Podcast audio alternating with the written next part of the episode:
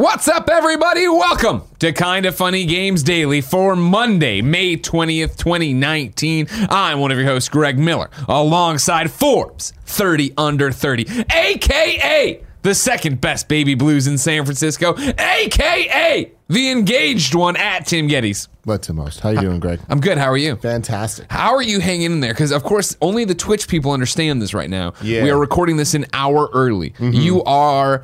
Kryptonite is getting up to you. Exactly. That is, you can't do that, let alone this early. How are you feeling right now? I'm actually okay because I've been having trouble sleeping, which helped me this time. Interesting. Because I was awake anyways. Oh, what time did you get up today? Or did you not sleep at all? I don't know. I slept. It's been on and off. But the game is over, Greg. Yeah. Oh, that's what you couldn't sleep about in Game of Thrones? Yeah, no spoilers. Just like, oh my God.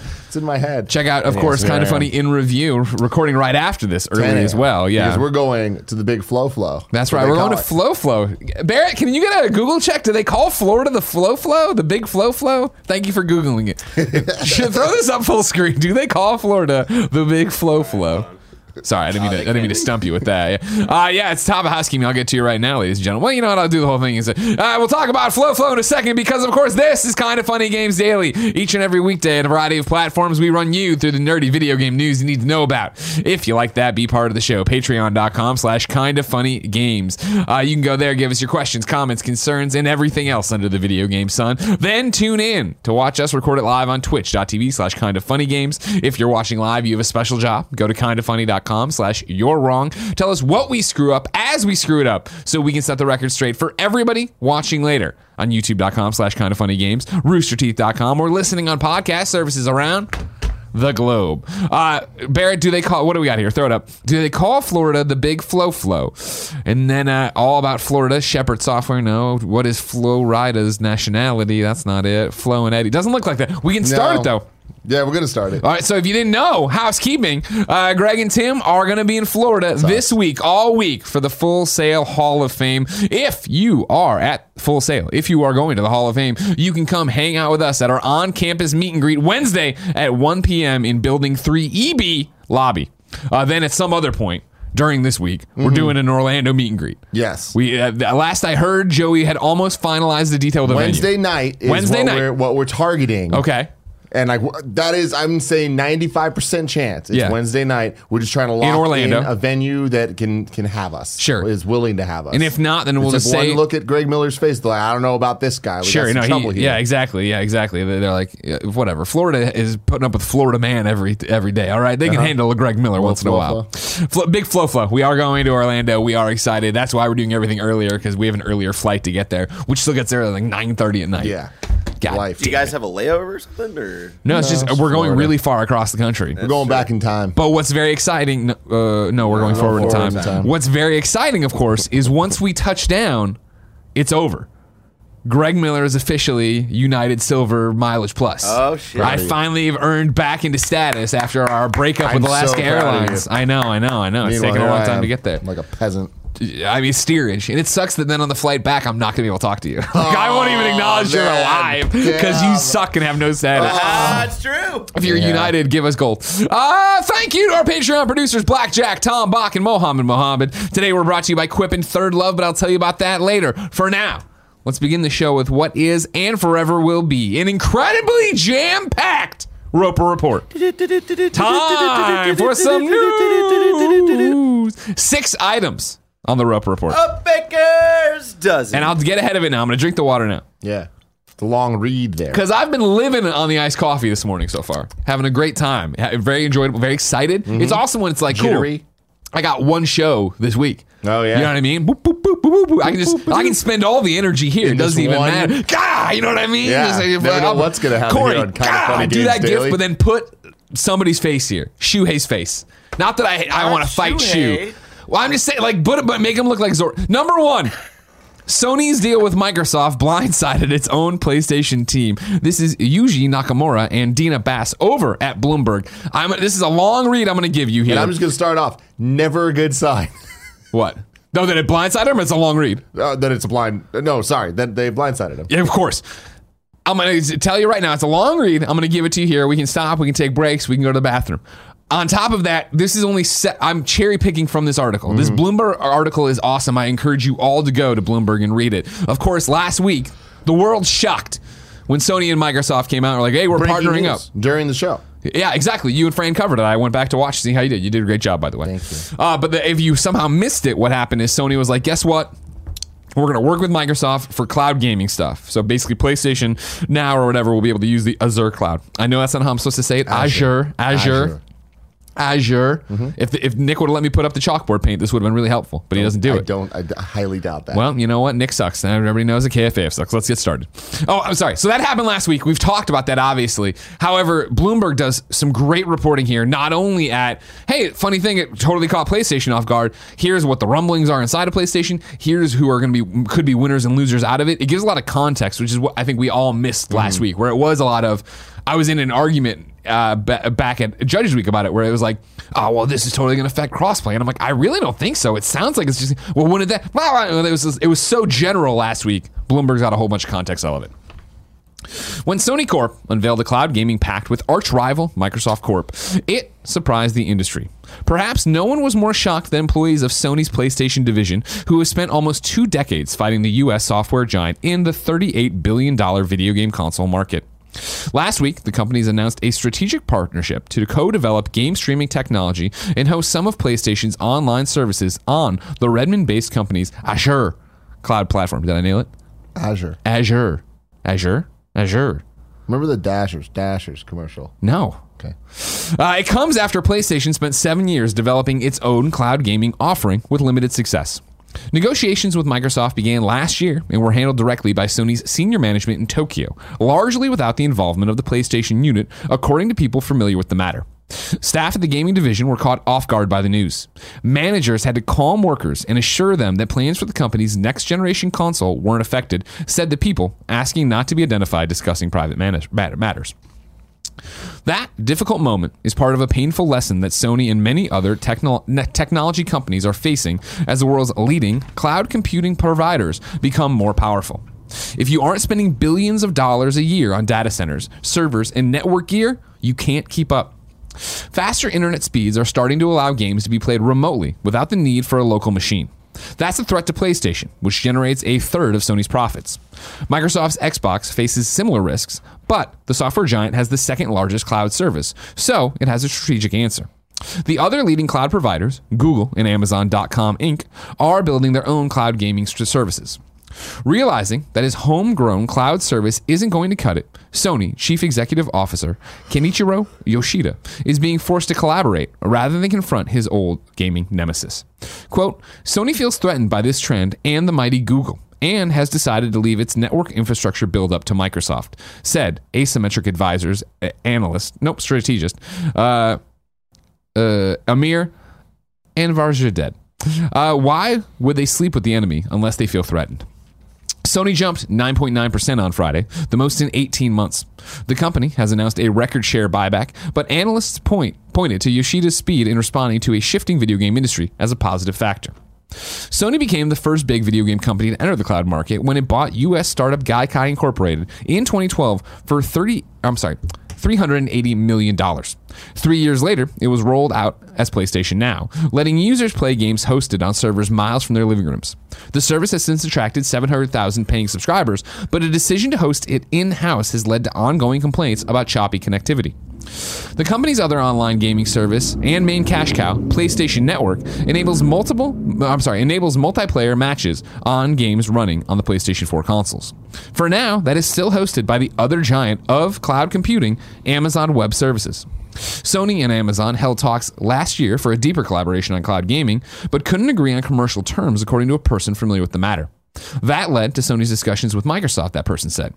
Amazon is currently developing its own cloud gaming service, the information reported last year. The key question is who really wins from this partnership. Most analysts agree that, at least in the short to medium term, it's a positive for Sony. Cloud gaming isn't ready for prime time yet. When Google unveiled Stadia in March, some users reported mixed results, including delays in registering actions and reduced graphics quality. As Greg put the same paragraph twice. Over the long term, some are warning Sony could be the loser.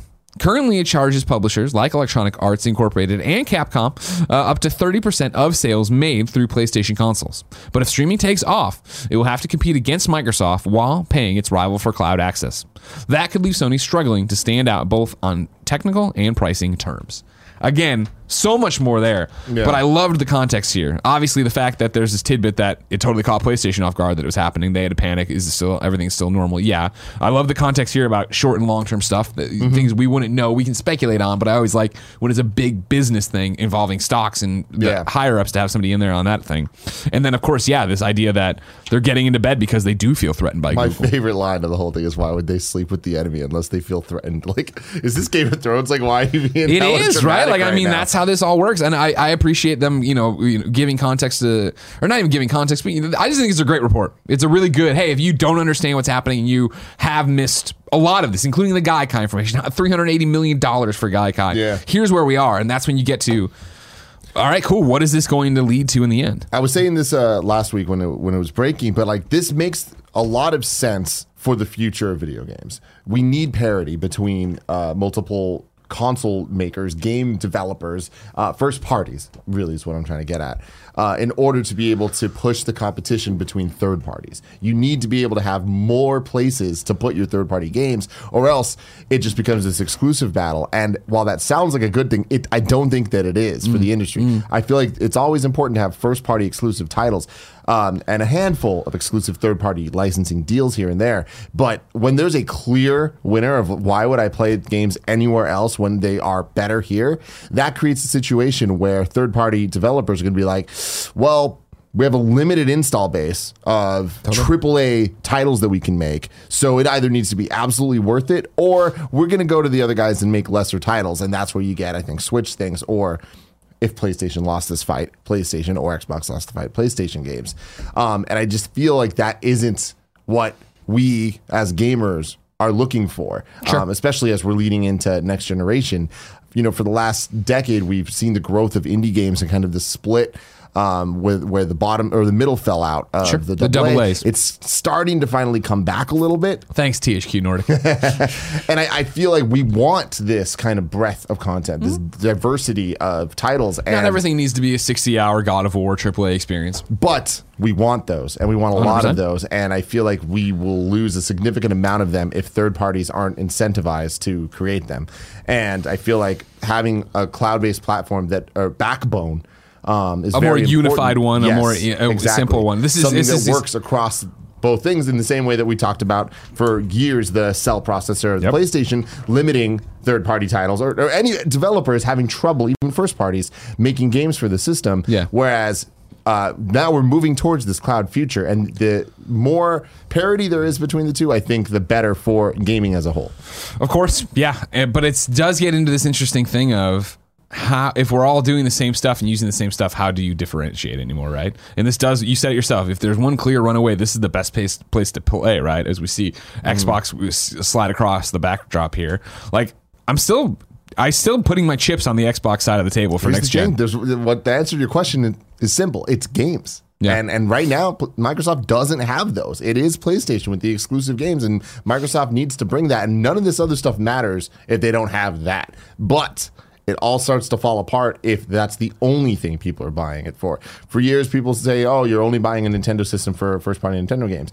And I would argue that is probably true. But we're finally at a point where there are enough first-party Nintendo games consistently coming out that it is worth the cheaper entry point that the Switch provides. Sure. At what point is it not worth it if PlayStation only had Last of Us and Days Gone and Detroit? Like, only the first-party titles. Yeah. It'd be worth it to a lot of people, but I don't think enough to be able to, tell Sony we need to keep making these games. Everything could change so quickly if 100%. They fall back a little bit too quickly. And I think that Microsoft is making a lot of good calls. And all of this, everything that we've been hearing the last couple of months, them talking about Xbox Live on Switch, Cuphead coming to Switch, seeing them do this, I really feel like we are seeing Microsoft gear up to be a service, not a hardware manufacturer. They want to be the Netflix. They want to eventually have PlayStation games on their system. I mean, that's the ultimate win, right? Sure.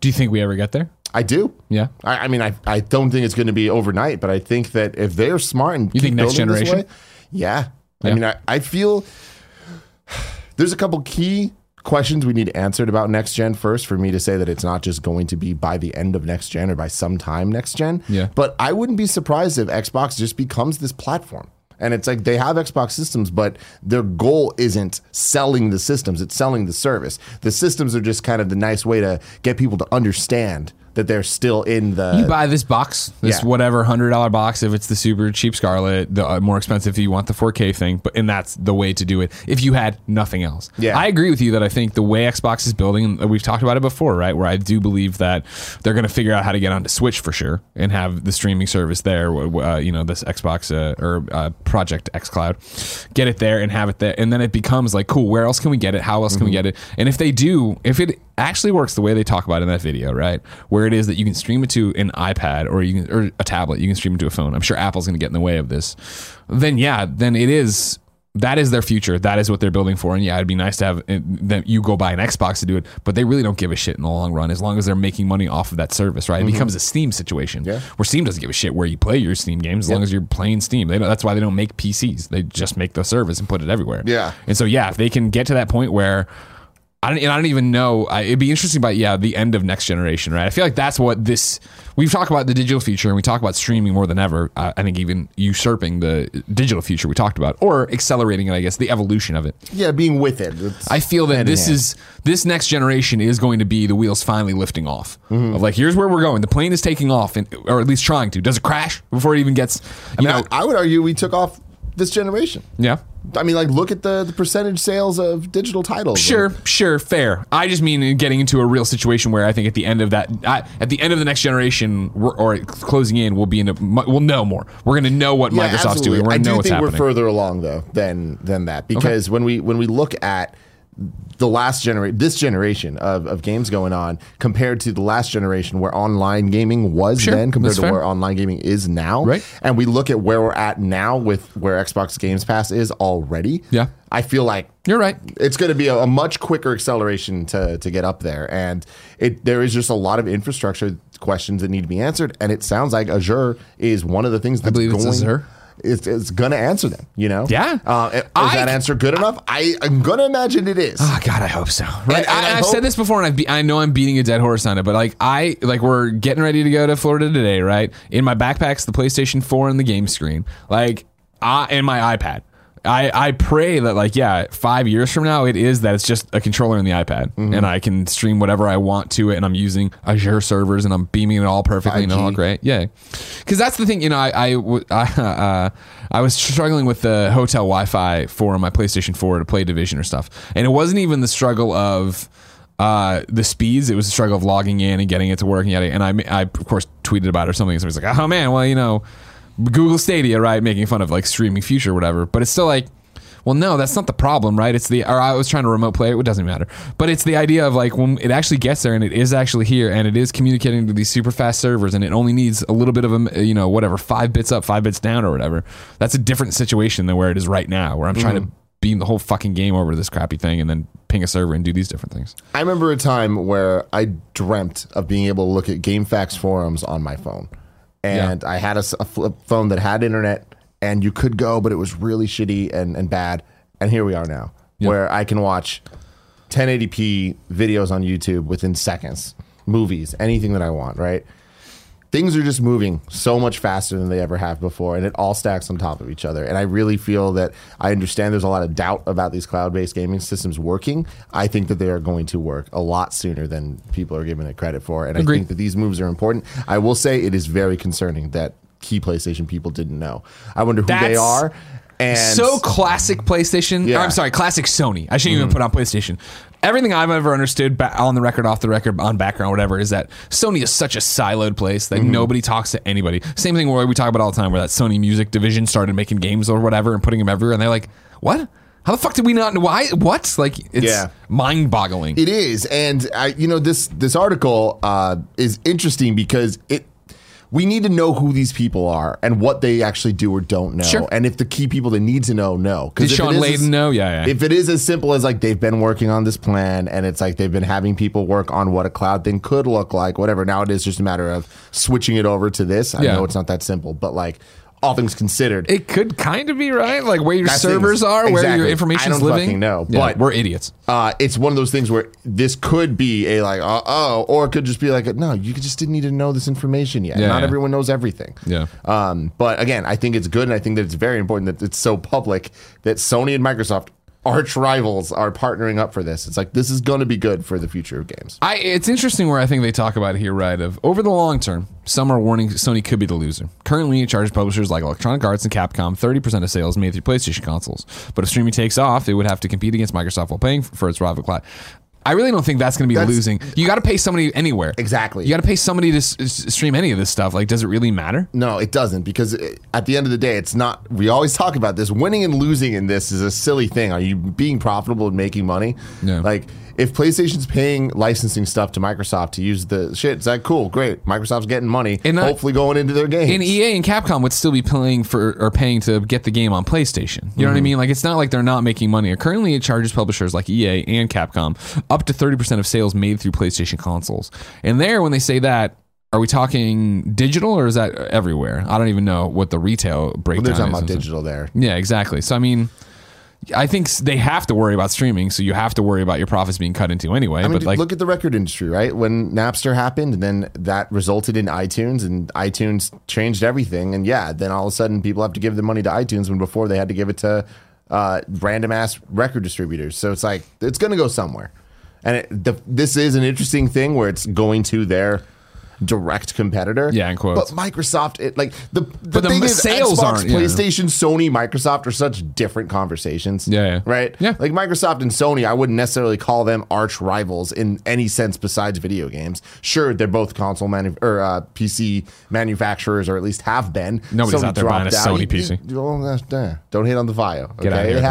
It had its moment. But yeah, whatever. This is good news, I think. It's going to be interesting. Number two, speaking of Sony, Sony launches a games-to-film/TV division with PlayStation. This is Patrick Shanley over at The Hollywood Reporter. Sony Interactive Entertainment has launched PlayStation Productions, a production studio that will mine the company's extensive catalog of video game titles for film and television. The new enterprise, headed by Assad Quizzlebash, and overseen by chairman of Worldwide Studios at SIE, Sean Layden, is already in production on its first slate of projects and has set up shop on the Sony Pictures lot in Culver City. Boo. Whoa, you haven't even heard it. Quote, we've got 25 years of game development experience, and that's created 25 years of great games, franchises, and story, Sean Layden tells The Hollywood Reporter. We feel that now is a good time to look at other media opportunities across streaming or film or television to give our world's life in another spectrum, end quote. Then we're jumping over to Assad. Instead of licensing our IP out to studios, we felt the better approach was for us to develop and produce for ourselves. One, because we're more familiar, but also because we know what the PlayStation community loves, end quotes. Sony Pictures, a sister company, will help with distribution, but production of projects will be handled by PlayStation Productions firsthand, not licensed out, as is the case with similar enterprises at other game companies. Back to Sean. Quote, we looked at what Marvel has done in taking the world of comic books and making it into the biggest thing in the film world. It would be a lofty goal to say we're following in their footsteps, but certainly we're taking inspiration from that. We want to create an opportunity for fans of our games to have more touch points with our franchises. This is still Sean. When fans beat a 40 to 50 hour game and have to wait 3 to 4 years for a sequel, we want to give them places they can go and still have more of that experience and see the characters they love evolve in different ways. And you're going to sit here and boo that. Ladies and gentlemen, I know that you're looking forward to a trailer for the next God of War, but here is a trailer for Powers. You can watch it soon on your PlayStation video game console. Fuck. That wasn't bad. Boo. Yes. That's boo. That's superfluous information. No, it's not. That was a comic book. That was them trying something. Sean Layden. Yeah. Talking about this right now? Yeah. No. Maybe somebody else. Not Sean fucking Layden. He's the face of SIE. Great. Then don't be doing this then. Here's the thing. In a perfect world, I love this news. Yeah. We see how this is going to go. This is a distraction. This is hubris, Greg. This is the beginning of a downfall. This is a dark timeline. This is not going to work out. Dapper the moment they start talking about PH. Marvel, it's like you are just chasing this fucking high. Dapper Steven with a PH writes into patreon.com/kindoffunnygames. Hello there, KFGD. Has the day finally come for us to have a good video game movie? Can PlayStation Productions finally crack the code on how to bring them to life without all the woes of other games and movies are known for? Are we as gamers, in quotes, always going to hate on these type of adaptations, no matter the quality, because we can't separate that feeling we get from an interactive experience of playing them to the passive experience of watching them? Or will we be able to separate those biases like we have with comic books to movies and be able to bring in a new era of awesome movies like Marvel has done over the past decade? Detective Pikachu, man, it just happened and it was a success and it worked. And it didn't work because it was made by Nintendo and only they understand the characters. Other people can understand the characters and what matters to gamers. It's the world. You need to know how to make a movie, though, and I think that is the key difference. You can't just be like, well, we got half of this. Here's the thing about it is, of course, anytime anybody's like, we want to make a movie or a TV show out of this video game, it's like, oh, God, here we go. You know what I mean? Because it's still waiting on the Crazy Taxi We've been movie. Burned so many times. Maybe this Witcher Netflix series, right, which is based on the novels, and I know. No, but that is right. Like, this is such backwards news to me where it's like, in a world where we have Netflix, we have HBO. Yeah, yeah. They are hungry for this content. Give it to them. I hear you. And hopefully this isn't the total ship sailing on that. I know they talk about trying to... It's more that they're handling it internally, which I like. Because I don't like the idea of when they were trying to get this Uncharted movie going, and they still are, I know, and trying to get the Last of Us movie going, right? And it was that thing where they'll have a meeting with Neil Druckmann, but he's not directly involved with it, and he fucks off. Now, granted, Neil a video game maker, not a movie maker. I feel like... Don't get me wrong. Will this ever bear fruit? I bet we get like maybe one or two weird animated shorts of Ratchet and Clank or some shit like that, right? Well, here's the thing is like, it's, you can't talk about Marvel. Like, first off, that is the moment you do that. I get it. That's great goals. Like, good for you. Don't actually say that, though, because that just shows that you're just money hungry, looking for the it thing that you could just keep making money off. Second off, it reminds me of Marvel in a different way, where they would have never started with Iron Man if they had X-Men and Spider-Man at their utility belts. And guess what? They're making an Uncharted movie. Last of Us is being made. Ratchet and Clank already happened. What are we going to start with PlayStation? Resistance? Medieval. Tied into the remaster, you idiot. God damn it, you're right. A pat upon kids show? Come on now. You talking about it? Man, and that's the thing, is like, you want to sit here and shit all over it. If we wanted to boot up, Barrett, turn on the PlayStation 4, boot up PlayStation All-Stars Battle Royale for me right now, all right? And we can go in there and we can look at it. We can see this the lineage, the history. Little Big Planet, the show? Yeah, exactly. Here's the thing. I love this idea. If we get a PlayStation cinematic universe that actually works and builds upon itself, I can't even finish the sentence. This isn't fucking happening. Do you think? Yeah, that's the thing. Do you think we'll get anything out of it? I think we're going to get a lot of annoying ass things that get in the way of trailers that we want to see. You know what I mean? Like, can you just not see this at a press conference? How they talk about this? I don't. I mean, remember the Rabbids commercials during the Ubisoft conference? Do you remember those? No, I remember. I don't. I hold out no hope for it getting to anything good. I don't. You bring up the best point, right? Is I feel like your PlayStation, you don't know how to make movies, right? So like, why get involved with that? I still think when you look at Marvel games, that was one of my favorite thing, right? In terms of when they announced Marvel games, right? It was that, cool, we're not building an in-house development team. We're building a team of people who know how to make games and then partnering with studios that make great games. Exactly. That's what it is. That is the opposite of this.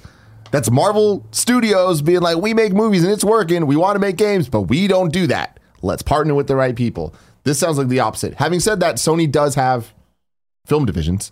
Yeah, well, yeah. The film division. So Sony Pictures, a sister company, will help with distribution, but production of the projects is handled by PlayStation Productions firsthand. Okay, so then not licensed out, as is the case with, similar enterprises at other game companies. Cool. So it does sound like they're going to try to do it all in-house, which doesn't. It sounds like it's going to take 5 years to spin up a studio that can do this stuff. Now I haven't seen it yet. They did just make Raising Kratos, the documentary that's really good. Yeah, and that might have been a kind of like test bed situation here. Sure. Documentaries easier to make than narrative TV series, right? But Danny O'Dwyer, dumb as a box of rocks, but he makes a good documentary. Yeah, you know what I mean. Kids in the chat make a good point as well. Knack, there you go. Fuck, dude. Yeah, dude. That can change everything. Hey, man. The tides will turn. That's what it was always. Oh, Knack's a fun platformer for kids. They make some kind of VeggieTales Knack. This is Knack what thing. They were building towards. Exactly. Yeah. This is what Cerny's vision was the entire time. God bless you. Good luck. Matt Penza does get the final word, though. Tim Geddes. He wrote into patreon.com/kindoffunnygames and says, I can't help but see this as a reaction to how well Nintendo's IP, Detective Pikachu, recently did in theaters, and Sega's IP, Sonic the Hedgehog, getting buzz in the recent trailer, even though it was mostly negative. Nevertheless, my question is, what Sony IP do you believe they will try out first on the big screen? Personally, I think with all the success that Crash Bandicoot has gotten over the Insane Trilogy, along with Crash Team Racing coming out soon, that a Crash movie would make sense. It appeals to the nostalgia factor for older folks, and also will probably be more for kids of a kids movie to appeal to them. However, I'm not totally sure how Sony can make a Crash movie because I think Activision actually owns the Crash IP, so don't kill me in the comments for you're wrong. Yeah, Crash was recently featured in the Skylanders cartoon on Netflix. That went over well.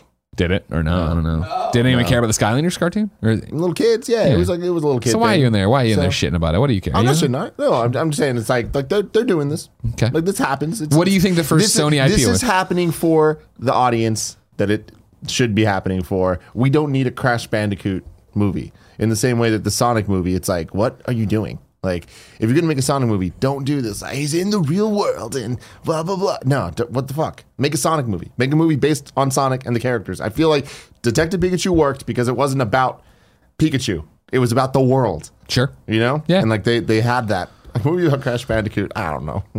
No. What do you think? What do you think, Sony? What's the first thing they're gonna announce? What is PlayStation Production Studio gonna announce? I really don't know, man. I think PlayStation Productions, first thing, I think will have to be an animated something or other. But it's like, I don't think that does anything. That's not enough. They did Ratchet and Clank. That was a major movie, you know? Yeah. Like, that was in theaters. It had a promotional push as a theatrical release, like meaning something more than just, oh, we made a cartoon, you know? Sure. But and again, it could have been more successful if PlayStation Productions did it. You know what I'm saying? I don't think so. And I was like looking forward to Ratchet and Clank because it looked decent. It looked like it was Ratchet and Clank as a movie, and it just wasn't the best parts. It was kind of like a weird, it just didn't hit the highs that the game did. Yeah, right. Yeah, but I don't think that was the fault of PlayStation not being involved. I don't know what the first thing would be. Yeah, I think it'll be animated because I think that's quicker to turn around. I mean, I don't think that's true though. No, I think if you and I started a production studio tomorrow, we're going to make a full-length feature film God of War. You know what I mean? I don't know. The fact that they're making it this big of a thing and that they're launching this does tell me that they want to start off with something huge. You think so? So I feel like the first announcement is that they're taking over whatever Uncharted movie is already in production. That just doesn't work. You can't just do that. I mean, they couldn't just that movie's never going to happen. So exactly. Whoever's been fucking working on it can't just do that because it hasn't fucking come out yet. Maybe they do Last of Us. Maybe they rest, you know, the thing that's just been gestating forever. Maisie Williams was attached to it when we were at IGN. That's being like, Marvel, like, hey, they're fucking up Spider-Man, so Marvel's just gonna do it. It's like, that's just not how it works. But it's in Sony Pictures already. If it's just sitting there on ice, nobody cares about it, you know what I mean? If not, then God of War. All right. Do a God of War movie. Yeah. And I'm not saying do a God of War movie. I'm saying please close this down and stop trying to make all these things into movies that are never good. Yeah. But I could see God of War being the movie. Yes, if we want to start big, you want to come out swinging, huh? My boy DP. I have no idea. They are Pikachu. They are good sometimes. My boy DP. Like what? Double penetration. I thought Deadpool. I was like, what? Oh, what point are you trying to make? Well, there you go. We'll see, ladies and gentlemen. Keep holding your breath for all these movies that get announced and never fucking go anywhere. Number 3. Tim, would you be shocked to know the Switch has outsold the PlayStation 4 in Japan for lifetime sales? I would not, because we covered this on Friday. Everybody, go listen to Friday. Wait, Fridays? No, I was on Friday's episode, so Thursday's episode? Really? All right, well, there you go then. Listen to Thursday's episode. I thought I was finally clear of it. My apologies. Number 4. Is there Call of Duty turmoil? This is from Jason Schreier over at Kotaku, who reports, next year's Call of Duty has gone through a major upheaval as publisher Activision informed developers this week that studios Raven and Sledgehammer, which had until now led the project, will no longer be in charge. Instead, according to three people familiar with the goings-ons at the companies, Treyarch will lead development on a new Black Ops for 2020.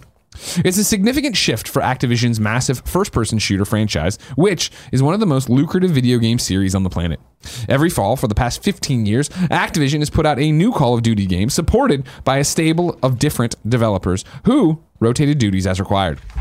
Since 2012, Activision has followed a three-year cycle for its three lead studios, Infinity Ward, Treyarch, and Sledgehammer. For 2020, Activision had originally switched things up, assigning the Wisconsin-based support studio Raven to take a leadership role alongside Sledgehammer to make a Call of Duty game set in the Cold War, parentheses likely involving Vietnam. As of very recently, that's changed. Now, Treyarch, based in Santa Monica, California, is in charge of leading Call of Duty Black Ops 5 for 2020. According to those briefed on the overhaul, Treyarch will take creative leadership on this new Black Ops, while Raven and Sledgehammer will serve as support studios for the game, transforming the work they've done on their own single-player story mode into a campaign for Black Ops 5, which will also be set during the Cold War. Parentheses, this may be a welcome return to fans who criticize lack of campaign in Black Ops 4.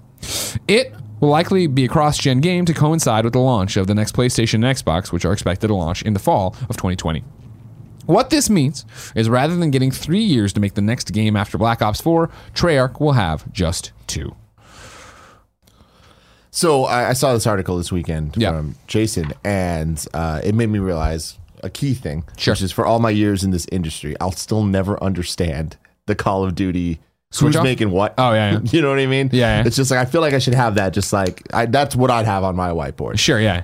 This information is interesting that they'd be breaking the chain of how they've normally done it, and they're shortening some development cycle.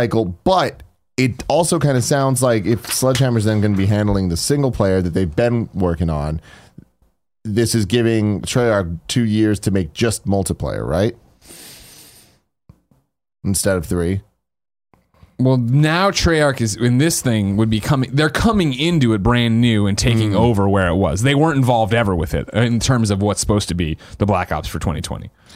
So Treyarch made last year's, right? That was Black Ops 4. That Correct. Was multiplayer only. Right. Then Infinity Ward is going to be the next one, which, as Jason points out, and this is just probably going to be another Modern Warfare. And then the next one would be Sledgehammer back on from doing World War II. World War II, right? Call of Duty. Yes, WW2. But so now it is looking like instead of that, it's going to be Black Ops 5 with a single player mode made by Sledgehammer, and multiplayer made by the same team that just made Black Ops 4, that came out last year. Now you're getting into the weeds here. We need a flowchart to figure out what you're talking about. I'm right about what I'm saying. But, okay. It's like it is less development time, but I also feel like they're going to significantly work off of what they have from right, because according to those briefs, Treyarch will take creative leadership. What the hell's going on in the other room?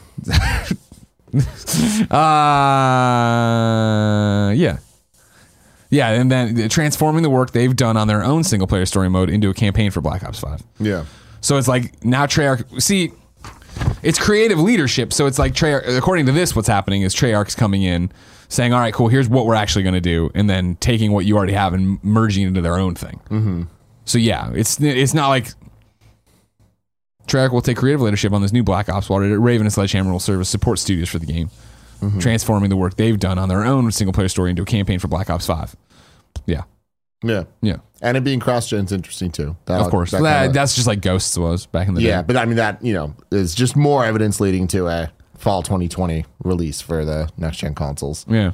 It's a weird, complicated story. Mm-hmm. And it's all based on rumor and speculation, obviously. Jason's, sources on the inside. Yeah. I mean, I wonder what this means. Why? There's multiple things. One could be the decline in sales in Call of Duty that still are astronomical and ridiculous, just not on the same track they used to be. And on top of that, all the kind of creative shakeups that were happening with Sledgehammer the last couple of years. Because wasn't it last year that the top dudes left Sledgehammer? Yeah. Jason, I'm obviously cherry picking article. He brings up the fact that Michael Condrey and Glenn Schofield left as well. Schofield left last year. Yeah. Or whatever. Yeah. Interesting. It is. It's one of those things. It's a Call of Duty thing. It's just an interesting rumble or interesting rumor at that point. Honestly, it's interesting to me because it's like, all right, so what? What are the learnings here? What are the findings where it seems like they're like, oh, shit, we fucked up not having single player, but it also kind of just feels like they're just grasping at whatever. Like, just put single player this, one player that, we'll just put them together. And that's what people want. And that's an interesting wrinkle to it, too, where you're talking about, yeah, how, this may, it came in for Black Ops 5, which may be said during the Cold War.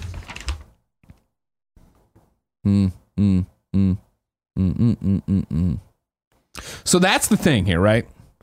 Is that the game, basically, Black Ops 5 is being pushed up a year, right? That's what we're talking about here, is that according to this, it would have been that Sledge and Treyarch were working on their own Call of Duty game, X, we're going to call it, right? And now they're like, no, you're not. We're going to have Treyarch come in and take their Black Ops 5 and apply it to this and take that vision towards the future on this. So it sounds like two games are becoming one, those two games being multiplayer and single player. Interesting. You're right, yeah. Because it's staying away from talking about it in terms of a multiplayer focus. But that doesn't surprise... I guess it does surprise me. Because I felt like it was an interesting idea to have everybody have their own little thing, right? You have your own little niche. Mm-hmm. And where it was like, all right, cool, Black Ops is an established brand. It's going to look like this. Now it's multiplayer. If that worked out well for 4, 5 will go on that same track, right? Mm-hmm. Sledgehammer just did World War II, right? Are they going to continue being the past one? Mm-hmm. Infinity Ward is going to be the modern one, right? The one that's happening in current times with their crazy timeline and stuff like that. They did Ghost, right? So Ghost, Modern Warfare, Advanced Warfare. Infinite Warfare. No, they didn't do Advanced. They did Infinite, right? Yeah. That's what I'm talking about. See, I don't know. No, we're not Call of Duty guys. Yeah. Sorry. Yeah, I know how they all switch off, keeping up. Jason had it in his article. Nice little rundown of it. Here we go. The bigger question to me is, what does this mean for Call of Duty? Are we seeing the Assassin's Creedization of Call of Duty? Are they going to stop being annual? Is this the stopgap where they're like, hey, we're getting... You think they push Black Ops 5 up to then push out? Yeah. I don't know. Mayhaps. Here we go. So let's just go through it just so we have the record straight. 2012, Treyarch, Black Ops 2. 2013, Infinity Ward, Ghost. 2014, Sledgehammer, Advanced Warfare. 2015, Treyarch, Black Ops 3. 2016, Infinity Ward, Infinite Warfare. Mm-hmm. 2017, Sledgehammer, World War II. 2018, Black Ops 3. 2019, Infinity... Now, according to Jason, Infinity Ward... 2019, Infinity Ward, and then Jason has unannounced, but at this point, it's basically an open secret that it's a new Modern Warfare. Cool. So I said all that. Ron, though, wrote in to patreon.com/kindoffunnygames and says, the Kotaku report on Call of Duty mentioned Black Ops 4's declining numbers. And do you think the over-monetization may be the case? In every other multiplayer game, players get free content supported by loot boxes, skins, etc. But Call of Duty has all that while still requiring the purchase of a season pass for any new maps. Activision is trying to have its cake and eat it too. Ron. No. I don't think that's the problem. Yeah, I mean, I think the declining sales, this is the part of the conversation I was more adept and ready to talk about. The declining sales of Call of Duty are just the fact that Call of Duty is no longer the phenomenon it once was. It isn't a game. I mean, remember, Call of Duty used to like stop the world when it came out, right? And the same thing with Madden back in the day. Mm-hmm. There's just too much competition now. Who you can get excited for this, but Fortnite, Apex, there's a million free-to-play games out there that are giving you a great experience. Different, sure, yeah. But it used to be COD was the place to go be competitive and go play, and they've lost that. And yeah, I do think that Black Ops 4 is declining numbers. Yeah, the barrier to entry of, hey, cool, it's a multiplayer-only game with a whole suite of content and a whole bunch of shit to do is cool, but there's so many free-to-play games that are updating, if not daily or weekly, updating more frequently in a way that there's no barrier to entry. Whenever Apex Legends drops Season 2, right, that's going to explode. People are going to run out of and be playing it and talking about it and streaming it and all this stuff. Trying to drum up support for a game that is paywalled at $60, not even microtransaction, is so much harder. Having said that, though, they lost it. It's the same conversation we had with Microsoft and Sony, where it's like, okay, Xbox is number 2. It's still sold better than the Xbox 360. It's still selling extremely well. Call of Duty is still ridiculously successful. 100%. I'm not taking away from that. It's just like there is more competition, but I do feel like it needs to be said, like, these games are still making ridiculous amounts of money and pushing the games industry forward. Number 5. A short and sweet one for you, for a big day. Console players finally beat the Division 2 raid over the weekend. Oh, damn it. I think this is Kotaku. Barrett, give me a Google on that. 3 days after its release, the Division 2's 8-player raid is no longer unbeaten on consoles. The game's PlayStation 4 leaderboards show that 2 8-player teams have cleared it. The first clocking in at over 36 hours, the second at nearly 20 hours. Who wrote it, Barrett? It's Kotaku. It's Kotaku. It's Steven Totila. Oh, great, Steven. The Xbox One leaderboard shows a team clearing it in 17 hours. My apologies. A team of PC players first cleared the raid when it launched on Thursday, battling through its 4 boss battle encounters inside and outside of a fictional Washington, D.C. airport in just over 5 hours. Console leaderboards, however, have been blank for days. PC players, meanwhile, are now romping through the raid. The initial 5-hour completion time has long since been shattered. Players on that platform are now clearing it in under 24 minutes. Just an update to that. If you listen to the games cast that we recorded last week, now available everywhere, we ended with a bunch of Division 2 raid talk, as we were like, hey, we're going to play it tonight. It's all fucked up. What's going on? And Steven's article actually has a whole bunch of quotes and polls from the people who beat it on console saying, no, it's not a thing. You can do this. You just need to do this, that, and the other a little bit different. It still seems like it's super, super hard, mm-hmm. which again, I'm not against, but I don't have a loadout build. Me, Fran, and the Kind of Funny clan played all Friday night from 6 to 11:30 doing the raid, and we never got the first boss past. I think the most we ever got was 2 of his little bars knocked down, but he healed so quickly. But the conversation in Steven's article with the people who beat it were, it's not even so much you need a crazy loadout as much as you just need to communicate and be on a very specific way. And so we'll see as that continue. Raids are cool. They are cool, and I'm looking forward to beating it 10 years from now. Number 6, there's been a Doctor Who VR game announced. This is Matt Perslow over at IGN. Doctor Who, The Edge of Time, casts you as a friend of the Doctor, portrayed by the current incarnation, Jodie Whittaker, attempting to find and rescue the Time Lord from nefarious forces. Thankfully, you're armed with her sonic screwdriver, which will come in handy for the variety of puzzles the game throws at you. Described as feature length, Doctor Who, The Edge of Time will span several hours and pit you against the Daleks. These are the guys who... Wait, hold on. Not intruder alert. Exterminate. Yes. All my Doctor Who knowledge is based on Lego Dimensions, and I'm feeling pretty confident. All right. The Weeping Angels, who are the guys, they jump around. I remember, though, you close your eyes, or it goes dark and they move. If you look away from them, they move. They're like booze. The brand new monsters as you attempt to recover a collection of time crystals that will help repair space-time. As you can imagine, this will require you to pilot the TARDIS and travel to a variety of worlds and time periods. The game, which May's theory compares more to interactive television and immersive theater than a classic video game, will be available this September for PlayStation VR, Oculus Rift, HTC Vive, and Vive Cosmos. Dope. Cool. Tim, I don't want to hear a fucking word about you talking shit about the Weeping Angels, okay? Yeah, I don't hear it either. Hey, right. you Doctor Hooligans. That's what you call yourselves, right? They do call them hooligans. God, do they really? No. Oh, damn it. Whovians. I'm going to go with hooligans. Okay. Tim? Yeah. I'm excited for this Doctor Who VR game to come out and be an interactive television or immersive theater experience. Okay.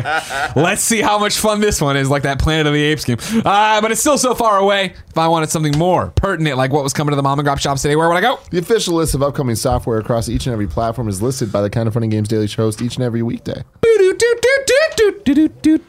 Yeah. Before I tell you about the games, let me tell you about our sponsors. First up, it's Quip. It's time for spring cleaning, and Quip's got an easy way to start with brushing habits. Just 2 minutes twice a day can help pave the way to a healthier mouth and mind. And now the whole family can get refreshed with Quip. The new Kids Quip has the same 2-minute timer and guiding pulses as our original version with no childish gimmicks, so they can brush like a grown-up. The new brush is the same as our original version, just tweaked for size down mouths. Kids are inspired to brush their teeth better and more often with oral care that looks and feels like the products the adults use in their life, and they're proud to use Quip. Help them develop a grown-up routine without childish gimmicks. It has kid-friendly features like a small brush head, watermelon anti-cavity toothpaste, and a rubber grip handle in colors the little ones will love. Why should you use Quip? Well, there's a built-in timer that pulses every 30 seconds to remind you when to switch sides and help you evenly clean your entire mouth, because 90% of us don't brush for the full 2 minutes and don't clean evenly. Brush heads are automatically delivered on a dentist-recommended schedule every 3 months for just $5, a friendly reminder when it's time to refresh and stay committed to your oral health. Great. Yeah. Today, me and you, in hours, are about to fly to Florida. Guess what?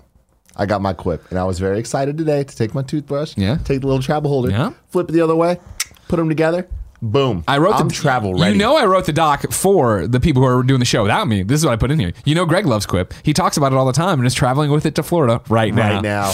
Quip stars at just $25 and you can get yours at getquip.com/games right now and you'll get your first refill pack free. That's your first refill pack free at getquip.com/games. We love Quip. Next up, it's Third Love. Third Love is making amazing bras that Gia, Jen, and all the kind of honeys are wearing on a daily basis. Gia's wearing today? How do you know? I saw her put it on today. But you guys aren't married yet. I hate you so much. And they've got the perfect bra for you. Third Love uses data points generated by millions of women who have taken their Fit Finder quiz to design bras with breast size and shape in mind for a perfect fit and premium feel. Find your fit with Third Love's online Fit Finder. Order and try it at home. No more awkward fitting room experiences. You answer a few questions and you find your perfect fit in 60 seconds. Over 12 million women have taken the quiz to date. It's actually fun and takes less than a minute to complete. Third Love helps you identify your breast size and shape and find styles that fit your body. Every customer has 60 days to wear it, wash it, and put it to the test. And if you don't love it, return it, and Third Love will wash it and donate to a woman in need. Third Love's team of expert fit stylists are dedicated to helping you find the perfect fit. Stylists are available every day to help via text, chat, or phone. Returns and exchanges are free and easy. Third Love knows there's a perfect bra for everyone. So right now they're offering my listeners 15% off your first order. Go to thirdlove.com/games now to find your perfect fitting bra and get 15% off your first purchase. That's thirdlove.com/games for 15% off today. Got you good with that one, didn't I? You did. That was really good. Out today in games. Here you go. Neon Boost PC. Cool. This is the full title. Shit. Sometimes to deal with the difficulty of being alive, I need to believe there is a possibility that life is not real on PC. This sounds like a Bear Courtney-ass game. Let's go. Find me a trailer. They Came from the Sky on PC, Skywalk on PC, Badland Caravan on PC, Beetle Elf on PC, Incredible Dracula 3, Family Seeker on PC. Max, throw it up. Throw it up, Barrett. Here it is. This is the game that is out right now. A video experience. Okay, a simulation. The Elder Scrolls Online Elsewhere is out today. And then I put it on here because I got confused by the Oculus Quest subreddit. And I said that Oculus Rift S and Oculus Quest are out today, but they're actually out tomorrow, but I won't be on the show tomorrow. So this is once again my chance just to say, I love the Quest. I'm setting up the office unit in the back because I was like, there's no way I'm bringing mine from home in, so get one for the office. Hell yeah. So that's a big deal around here. Barrett, I expect you to play some of it while I'm gone. Cool. New dates for you. Reventure leaves early access on Steam June 4th. Double Fine and Namco Bandai's Rad is going to launch on August 20th. Exira Survival enters early access on May 24th. And Knights is launching June 7th. Cute. Tim, let's get one question in here. Maybe two, depending on how we go. How I'm feeling. No, I'm going to do one. And it goes to the 2038 Pokemon CEO, who writes in to patreon.com/kindoffunnygames and says, what is signing an embargo like? Is it countless pages of legal jargon, a paragraph or bullet points of what you can and can't talk about? Are there embargoes you decline to sign? Thanks, Pokemon CEO. I feel like you have much more experience than me with this, but I would say that they come in all shapes and sizes. Yeah. It's all contextual based on who you're talking to. Yep. I would say the most common ones for me are an email, where someone will send me an email and be like, hey, are you interested in doing review coverage or preview coverage or whatever for this game? If so, here's the information on what you can and can't do or whatever. And it's like, if you agree to this, reply, I need you to say this, this, and this. And that yes to each of the... It's like kind of a terms of service type thing. Yeah. And you reply, and then they send you a code. Yeah, for codes, it's super simple. It is usually like email acts as the documentation, so it is just like, hey, you want this code? You got to agree to this embargo. Or if you're, I'll give you this information about the game I'm trying to get you, but you have to give me this embargo. Sure. When you go to a Judges Week or whatever, it's way more boilerplate of like, here's like, a front and back document that you sign. That's basically, you just look at the date. You always look at the date. Yeah, it's usually there's a date. You sign your name. They usually ask like what outlet you're for and what position you have. And that's all that they need. And it's that thing of they're there, and it's all an honor system for the most part. You know, when IGN or when at IGN or even here, when we fuck something up and publish the thing an hour early or a day before, I'm sure there's jargon in there that could take us to court. But I think everybody knows in this industry that it's not done maliciously. If it was done maliciously, it'd be a different story. But it's fine. everybody's fine with it. You know what I mean? Nobody wants to fuck over their peers, let alone the people who are making these games, let alone the companies that are helping you see them and stuff to that effect. Yeah. So yeah, it's different for everything. Usually not for for me, most of the time it is just a, hey, I want to give you this. You agree to this thing? Yep. Okay, cool. You write back. I agree to this. It's the same thing where before PlayStation will send us a code, which has its own embargo, which you'll have to agree to usually. We get the thing of, hey, we're getting ready to send codes for X game. Before we send them, you need to agree that you'll follow the social media guidelines, which is that FTC garbage we always have to do of like, game provided by PlayStation. Yeah. Spoiler alert. I didn't buy it from Walmart 3 weeks early to review it. Son of a bitch. And to be clear, we only think it's bullshit because we have to do it and like IGN doesn't. And it's like, why? Oh yeah, I don't mind. I think if anything, we've had this conversation a million times this show, but to just explain it one more time, I love transparency. Obviously, it's what our whole fucking this shit is built on, right? But I hate the fact that when it's I played this and I hated this or I like that, and it's like not even the review. Okay, fine, whatever. But then weeks later, I can think it's also fast and loose, and it would be so much easier if they were just like, "Hey, you know what? You're in the press bucket." So anytime the press bucket doesn't need to do the FTC thing. It was provided by PlayStation. Exactly. I don't even want to do that. We need to just do a thing of like, "Thanks for watching the Kind of Funny Games," or in the beginning, like, "This is the Kind of Funny Games cast," or all of our fucking shit. I don't know, but like, get it early on this, and also if we review a game, it was sent to us for free. Chill out, FTC, because it's like it's only PlayStation, and now it's like there's been like one or two other little games that have seeped in, starting. It's like if we're gonna have to do this, we might as well just throw out a blatant statement. Basically, what we're saying is Barrett sucks. Read between the lines. It's true. Nobody squatted up today. Remember, if you want to squat up and get your name right here for people to come play games with you need to go to patreon.com/kindoffunnygames. The problem is I was off all last week, for the most part. So, I don't know what squad ups got read, and it's all coming together fast, and we had to go to Florida today. Quite the Frandria week. A lot of Fran. This week? A lot of Andrea. Oh, yeah, coming up. Yeah, for sure. I'm not there yet. Don't spoil it. Oh, you know what I mean? Unless you're wrong. Yeah, that's a whole fucking thing. So, yeah, squad up with each other. Have some fun. If you're in Florida, come squad up with us. Remember, meet and greet at Full Sail Hall of Fame is Wednesday, 1 p.m. in Building 3 EB's lobby. And then sometime Wednesday night, off-campus Orlando meet and greet. Y'all better fucking be there. I have it on good authority. Come to Florida. Mario Not Bros will be there. I saw somebody called him out because he's like, I don't know if I'll make the drive. And they're like, coward. Motherfucker, you have a tattoo. Get in the car. He's like, got it. He's coming. Kindoffunny.com/you'rewrong is where we ask the people who are watching live to go to correct us on all the things we screw up so we can set the record straight for everybody watching later on youtube.com/kindoffunnygames, roosterteeth.com, and listening on podcast services around the globe. Nanobiologist is all over today, so let's get through some of his. The Raising Kratos documentary was made by Santa Monica Studios and produced by PlayStation, not made by PlayStation, as you talked about on the movie discussion. Dope. Nanobiologist again. Black Ops 5 is actually being pushed up by 2 years. If the cycle continues, it would have come out in 2021. Sledgehammer made Advanced Warfare. I think we cleared that up, but I don't understand. Nope. Nanobiologist corrects himself. I misunderstood what the article and what you're talking about. Disregard the Black Ops thing. Let's ignore all of that. Everybody, we're just ignoring it. Don't worry about it. Blackjack pops up and said, Tim said the Xbox One is outselling the 360 as of now. 60 months on the market. The Xbox One X has sold 39.51 million units, while its predecessor, the Xbox 360, sold 44.77 million units. There you go. Nanobiologist says Doctor Who fans are called Whovians. I thought I was making that up. That's very rude. I crushed it, huh? They're from Whoville. They come from... Horton here's a Whovian. He's talking about a TARDIS.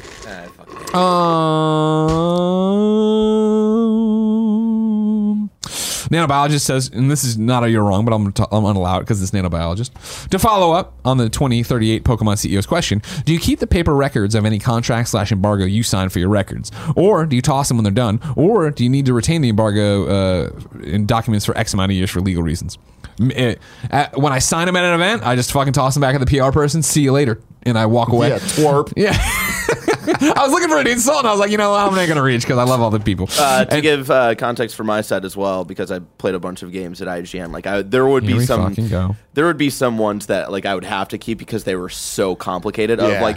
You're allowed to on this day at 5 a.m. Oh, it sounds like a rock star embargo. No, it's not. You get one other guess though. anytime I get a Nintendo game for review, I need to keep that one, or at least keep the email, because it's a lot of things of like, during the review, you can talk about the first third and the last third, but don't talk about the second third. There's after a lot. This boss, there's this thing. That's blah, the blah, thing blah. Where they're like, there's a little bit of a difference there in terms of what we're all talking about, right? When it's just the date, no, fine. Don't worry about it. I write in my notes or whatever. When we sign something through email, it's always there. So I don't delete an email. Don't worry about it. But then, yeah, when it is like a PlayStation first party, there's always the spoiler guidelines at the back of like, PlayStation and Nintendo are real deep with the stuff, which is good. I mean, in terms of at least we know what we can and can't talk about. You can start streaming this day, but you can only play through this chapter. But when this happens or this guy says that, it's like that kind of shit is embargoed, but it's also very clear instructions. I think more than even an embargo. Yeah. Ladies and gentlemen, Tim and I are going to sunny Florida, America's Wang. Again, come hang out with us. Here's the rundown of hosts for the rest of the week. Tuesday, Fran and Andrea. Wednesday, Andrea and Witta. Thursday, Fran and Andrea. Friday, Fran in Snowbike. If you didn't know, this has been Kind of Funny Games Daily. Each and every weekday on a variety of platforms. We're on youtube.com, patreon.com. You go there, you put Kind of Funny Games in there, you find us. Everybody's like, hey, there we are. Neat, cool. If you like that, like the shows, go over there, go to Kevin's Twitter, say, hey, Kev, how you doing, man? Give him a hashtag, beep boop, beep boop.